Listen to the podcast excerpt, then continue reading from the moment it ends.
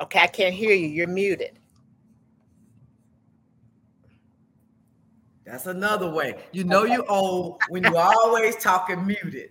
Uh-huh. Got it. We're good. Hello, welcome to the Pregnant with Purpose podcast. I'm your host, Regina Hassan, and this is a podcast for people who are 60 plus who are living out or looking for their God given purpose. We come to celebrate or encourage them. Welcome back, everybody. It's me, Regina, your host for Pregnant with Purpose. And uh, I have uh, Dr. V. If you all were with us on our last uh, recording, you met Dr. V and you were a part of some very, very, very good conversation.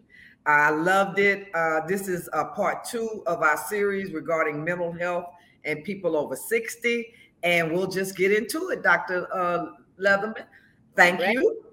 Thank you for joining me for part two. And yes, we are wearing the same clothes because we made, we gave, gave ourselves permission not to have to go and change. Okay, so I, and I love the way you take notes and apply what we're talking about because see that's one of the biggest mistakes people make. They hear and they learn and they don't apply it. I fired one couple in my career because they didn't apply the things they learned. Wow. And I said you fired, them, you fired somebody out of uh, one couple, one couple really in my career because of that. And that's why i'm acknowledging you because that's role modeling for other people. Don't just listen and learn.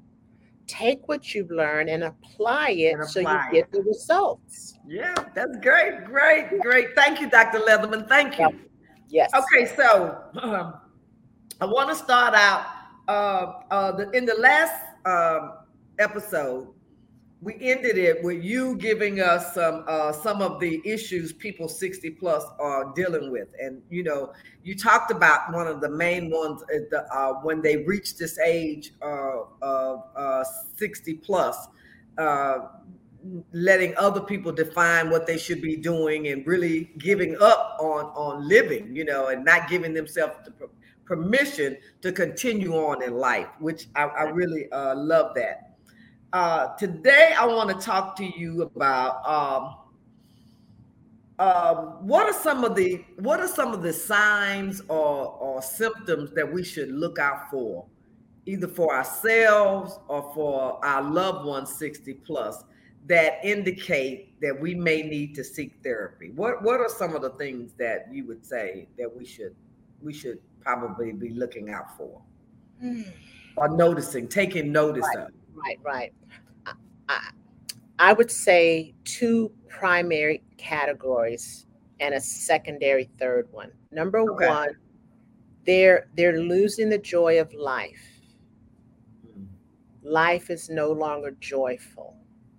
And that can manifest as socializing, that can manifest as taking care of themselves, that can manifest as doing the things they enjoy doing that they used to do.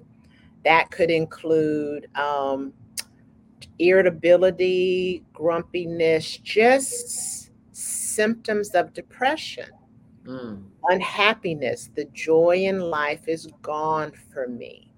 Okay. But at the very same time, many 60 plusers become more anxious about too many things. Hmm. Anxiety becomes more generalized, not focused. We all have things that make us anxious. Mm-hmm. We all yes. have things that we try to avoid. I try to avoid driving in bad weather.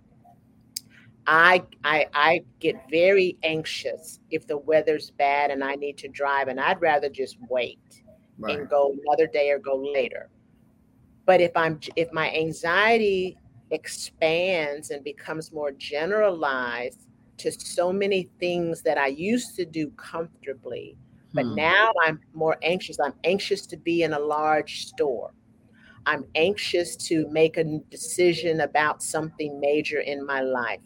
I'm anxious about people coming over. I'm just generally anxious about so many things that historically I really wasn't that anxious about. Hmm. And I and rather than cope to reduce my anxiety, I stopped doing the things that I used to do because of my anxiety. Okay. And those are those are two telltale signs. The depression, the joy is gone, and the generalized, exaggerated anxiety about so many things. And it and it really takes on a, a form of fearfulness. Mm-hmm. I'm scared. Right. Right. So yeah. no, I don't want to do that. And mm-hmm. then, of course, there's just the subtle and obvious mental decline. You know, you're telling me the same thing four times. You're forgetting to lock the door. You're forgetting to do this or that. Your attention span is is shorter than four seconds. Mm-hmm. So there's the cognitive decline. I, I don't find the words. I can't remember what I was trying to say. So those are three key indicators. And I'm going to go back to what I said in the last episode. To some degree, I've got to push through those areas. I've got to I've got to make myself do things I don't want to do mm-hmm. because I cannot let my feelings start to control me. Hmm. I control me, not my feelings, but the thoughts that precede my feelings influence what I do or don't do. Mm-hmm. Mm-hmm. So it's, it's a it's a formula there. It starts with my thinking. What am I thinking that makes me feel whatever the feeling is? And then what do I do in the face of that feeling that affects my behavior? Mm-hmm. Mm. That I'm, I'm I'm thinking right now. Hey, this, they're getting this for free. There's no charge for this. Uh, these are some pearls. This is money right here. These are some pearls. Uh, I, am thinking about my own anxiety and fears, and I like what you said, man. You know, we have to push through. You know, we have to just push through some things that we don't like. Exercise. You know, I, You know, exercise makes me break out in a sweat.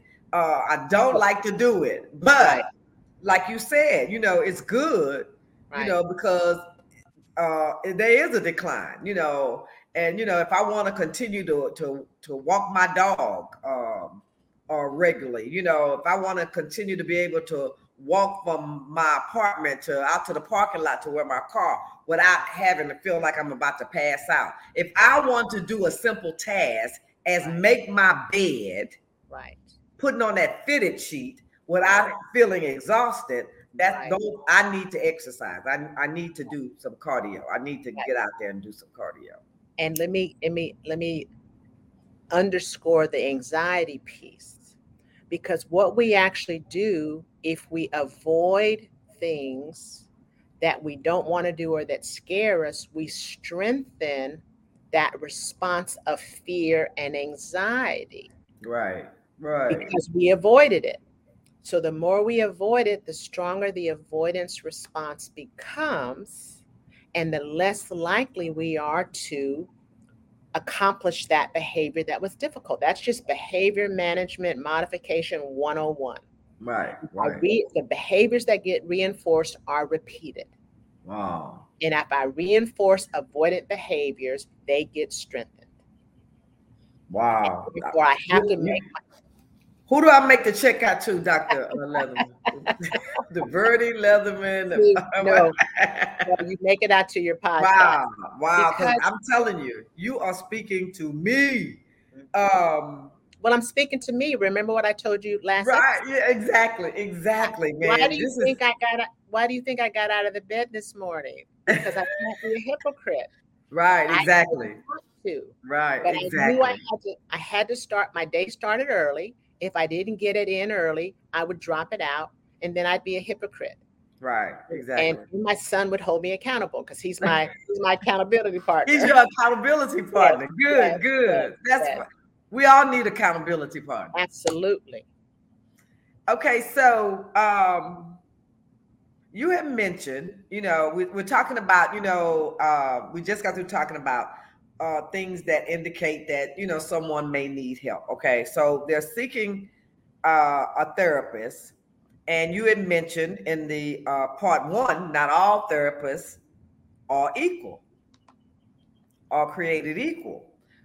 What should we look for in a therapist, when we have made the decision that, hey, I'm going to give this therapy a try or I'm going to return to therapy, what should we look for in a therapist besides the fact, this is always the biggie, do you accept my insurance? What are some things that we need to look for? Other things that we need to look for? I'm I'm going to keep it very simple.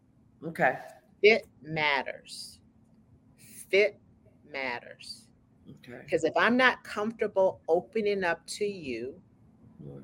we're playing games. Mm. So I must feel comfortable with you, and then your credentials will they will speak for themselves. Right. Whether exactly. You, whether you do a good job or not will speak for themselves as we continue. But the first indicator is this fits. I feel mm. comfortable enough here I tell people to get a little naked and go into some places in my life that I'm typically not opening up to other people. Mm-hmm, mm-hmm. Because if we're not going to do that, we're just going to skim the surface, and you might as well just watch a podcast. Right, right. Because to really do the work, I have to trust you enough. It's like me as a therapist. I can't just go down the yellow pages and pick a therapist. Hi, I'm here. Let's work together. No. Mm-hmm. I know what I'm looking for. I know what I expect out of you. And at the end of the day, I want to feel comfortable enough opening up to you. So I tell people fit matters. Don't just think just because you sit in front of a therapist, you're going to get your work done. No. Right. Now, it, and for some people, it takes more time to get comfortable. And I'm not saying fire somebody at the first sight. After the first time, right. But at the same time, you want to feel that you can be vulnerable and transparent and safe in that office with that person. And it, and it is amazing to me. My my clientele is so diverse, it's ridiculous. I've got mm. 80 year olds, I've got five year olds, I've got I've got whites, blacks, men, women, teenagers, couples. In the, uh, so it's not about physical appearance, right? Much as it is about can my heart connect to your heart? Wow. In a way that allows me to open up and show you what my heart, where my heart needs help. I can remember uh, when I first started into uh, substance abuse, I felt like uh, that a substance abuse counselor needed to be someone who had had that experience of uh, drug use or alcoholism or anything like that. And I felt real strong about that. and because I was someone uh, who had had that experience. So I, I, always felt like that was the connection. And then it hit me about something. Uh, and I thought about it when, uh, you know, when I when I start uh, uh, doing becoming a director, and um, the counselors would come to me and say, you know, my my client doesn't want to see me because you know I I didn't do, you know, they have the credentialing, but you know, my client is because I don't have a history of uh, substance abuse in my family. I, I may be a child of an alcoholic, but I, I don't have that history.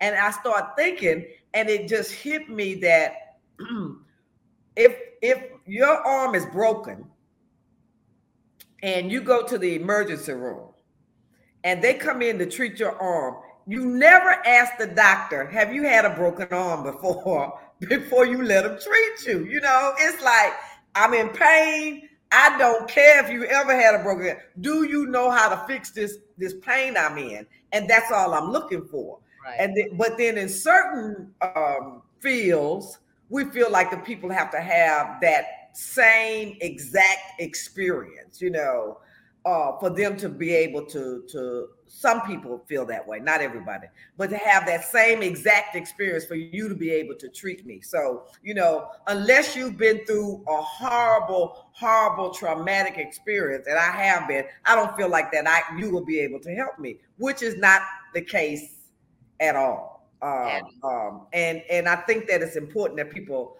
to see that you know and hear that you know and i know people sharing. Like I, I know 12 step programs are very effective because it's, it's, one addict, alcoholic helping another. I know they are very uh, effective, but I also know that people who may not have necessarily uh, been victim to or have fallen to addiction uh, can be very helpful to uh, people who who have. So I, I, wanted to throw that out there uh, when when looking for someone because right And when I really don't want to go to therapy, Dr. Um, Dr. Lethermon, when I really don't want, I'm gonna nitpick about everything with you. I'm gonna come in and say, you know, I don't like the color, her wall color. I just, I couldn't with it. right.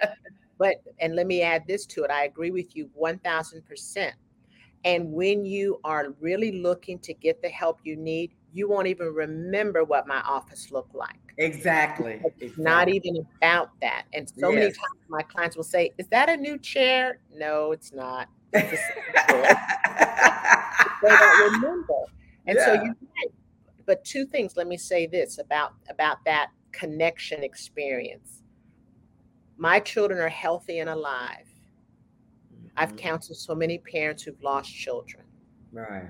My pa- my children are healthy and alive. Wow that doesn't stop me from being able to put myself in their shoes. shoes. And that's why I start my session by saying, I've been on the sofa mm-hmm. because I want my clients to know I have not lived in a bubble. I have not avoided life's pains. I may not have had your pains, but I have had my own pains, and pain is not a respecter of person. Person. That's right. That's all. right. So That's right. I just I just want someone who can empathize with mm-hmm. my pain and help me heal and move through it. But they don't have to have experienced my same pain. And one of my one of my supervisors from years ago said, therapist, sometimes you're about three inches ahead of your client. Hmm. Because what you're going through is just ahead of where they are. And we still counsel our people. Wow. Wow.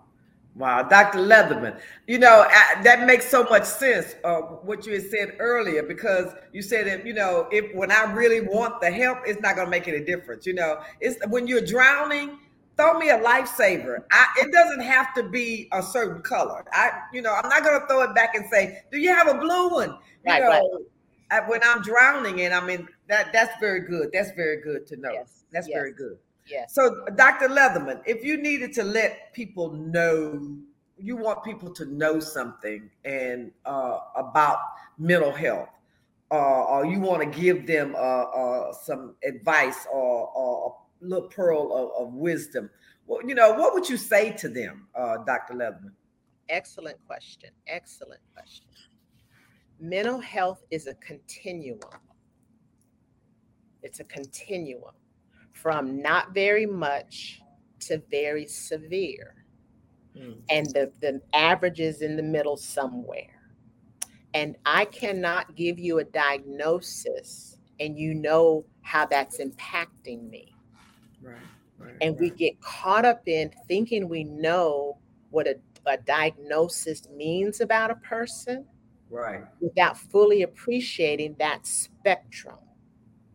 And we have to be careful that we don't define and limit and classify people erroneously because we hear bipolar or we hear depression or right. we hear schizophrenia. I told a little boy this morning about the little girl with no arms and legs who learned to brush her teeth with her feet. Mm and she has no arms and legs and you could classify her and write her off as totally helpless. Right. You go inside her home and watch her interact with her family and do the oh. things she does. So when we talk about the broad spectrum of mental illness we have to be careful not to erroneously label people because of what we think that means about them and a label, a diagnosis is only part of who they are. Mm. That does not define them as a total human being. And we cannot, that's the stigma. You're that's the stigma. oh my God, oh my God, it means ABCD. No, it doesn't. Right. To know you and I know how you function. And the second part, which is more important than that part, is if you're not responsible for a mild condition on the spectrum, it can become severe. Severe. So, responsibility and compliance and understanding your mental health is critical in how you live your life. Wow. That's and good. And too many people delegate their responsibility and don't have accountability partners to help them manage whatever their circumstances are in life. So we see things that's, that's so good because we can see things, we can see things that are not right. And and like you say, you know, we're so quick to put it in a box and to diagnose it and say, oh, they're suffering from blah, blah, blah, blah, blah. Exactly. And, you know, kind of like turn away from it, you know, and, and, and without really, you know, helping the person or even ourselves, just really just kind of like turn, turn our heads away from it. Right. You know, we right. see it's coming. Right. And, and, and like you say, it can start out mild. Mm-hmm you know, we we all had situations, or we've all had those situations where we may have seen somebody in our family that it started out real mild, but we, you know, we looked the other way. We know we didn't pay any attention. I had I had an aunt who suffered from uh, alcoholism. You know, however, she only drank beer, and you know, you couldn't possibly be alcoholic from beer. You know, I mean, that's that doesn't even make any right. sense. So right. that it wasn't addressed. It wasn't looked at. It, it wasn't right. looked upon. So yeah. So, and let me, can I say one more thing about that? Sure, sure, go ahead. I love to tell family members, whatever the family dynamic is, if you're concerned about a family member, because you're family, you have the prerogative to ask people to do things just because you ask them. Mm. If you're concerned and worried, you have the prerogative to say, you know, mama, daddy, son, I think it would be helpful. Will you go one time just because I'm asking you to? Wow. And if you and the therapist decide you don't need to be there, I will respect that. But do it for me because I love you. Because we've all done things for people we didn't want to do. Right, right. And that is the definition of love. And mm. whether it's we changed your diaper or we wiped your vomit up or we got mm. you out of jail, mm-hmm, we've mm-hmm. all done things for people. So we should be able to turn around and say, Mama, daddy, son, daughter, cousin, auntie, do it for me because for I me. love you and I'm mm. concerned. And then you and the professional decide. Wow. wow that's good. And that that's way good. you give them choice but you communicate your love and your concern, not your crazy they are, your right. your concern for them. And people are surprised how many times a family member will go, okay, fine. And then, once, they, and then once they get there, they say, hmm, hmm, that wasn't so bad. That wasn't so bad. And I'll tell you one funny story from the police department. An officer told her friend, We're going to lunch. Guess where lunch was? Where? My office. he did That's good. She did what it took to get her friend there. Then she backed off and left it alone. That is good. That now, I'm not one. I'm not saying trick people. Right. But sometimes that's what you need to do to mm-hmm. get people in front of a professional so the professional can have some input. But basically, if you love someone and they love you, you can ask them to do things they don't want to do. And and you know what? I like that. And once again, you're giving yourself permission. Because exactly. that's a struggle for people sometimes is to confront that family member right. and they come up with every other reason, you know, you need to go, right. you know, you need to go. Look right. how you've been acting. You know, some of the, you know, instead of just real simply saying, because I'm asking you to. Yeah. And it's not a confrontation. Right. It's an act of love and concern. Exactly. It's not a confrontation. And you should not raise the issue when it's a moment of heat or tension or something like that. Right, right. That's good. That's good. Well, Dr. Lethermon, I have really enjoyed this, but I don't want to end this podcast without mentioning your two books that you have in print, mm-hmm. right? Yes, and ma'am. your upcoming book. Yes, ma'am. Uh, which will be out pretty soon, right? Yes, yes ma'am. And the the third book is called uh, Surrender or Explode Learning to Play the Game of Life God's Way. I love that. I love that title. Thank and you. the, the first two books were uh, are uh, When God Speaks, People Who Hear Are Healed. I love that. And, uh, and and it's a collection of written answers to prayers from God spoken to ordinary people. Mm-hmm. I love that. I love that. And then the second book, uh, this one hits me, steps on my toes. Uh, Dr. Lethermon said, "If God wanted to talk to you, would you listen?" Mm-hmm. I'm gonna repeat the, the that second book again. Okay. yes. If ma'am. God wanted to talk to you. You mm-hmm would you listen? Um, and those books, uh, uh, all of the books will be available uh, through Dr. Uh, Verdi, uh, Dr. Verdi's website. And it's scrolling across the screen, and it's www.verdi, V-E-R-D-I, Lethermon, L-E-T-H-E-R-M-O-N dot com. Because we yes, are ma'am. available on other uh, um, we are available on other podcast stations, but just um, audio. We're not um, we're not um, visual. We're not uh, videoing, but okay. we are available on other podcast uh, stations. And um, I so I want to make sure everyone gets the um, gets that um, website. Once again, is www.verdilethermon.com. Yes. Um, I, I don't know what other people are going to do after hearing you today, Dr. Lethermon, but I'll be calling you for an appointment uh, to see you.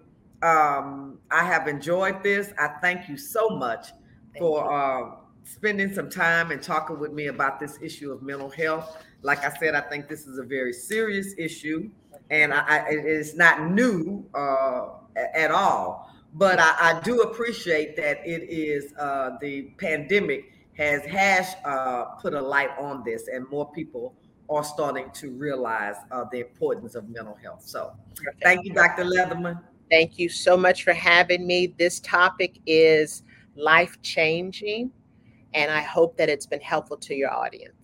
Okay. All, All right. right. Here, here's another one. You know you're old you know you're old when you get into an argument with a friend or, or with a family member and you say, I know I sent you a text. I sent you a text about it. I know I did. And uh, then you pull up your phone to show proof that you sent the text. And then you realize that you wrote the text out, but you never sent it. You right. know you are. that, that's it. That's it for uh, this week. And once again, let me say it like I like to say it. If you're not dead, God's not done. See Love you. It. Thank you. Bye bye.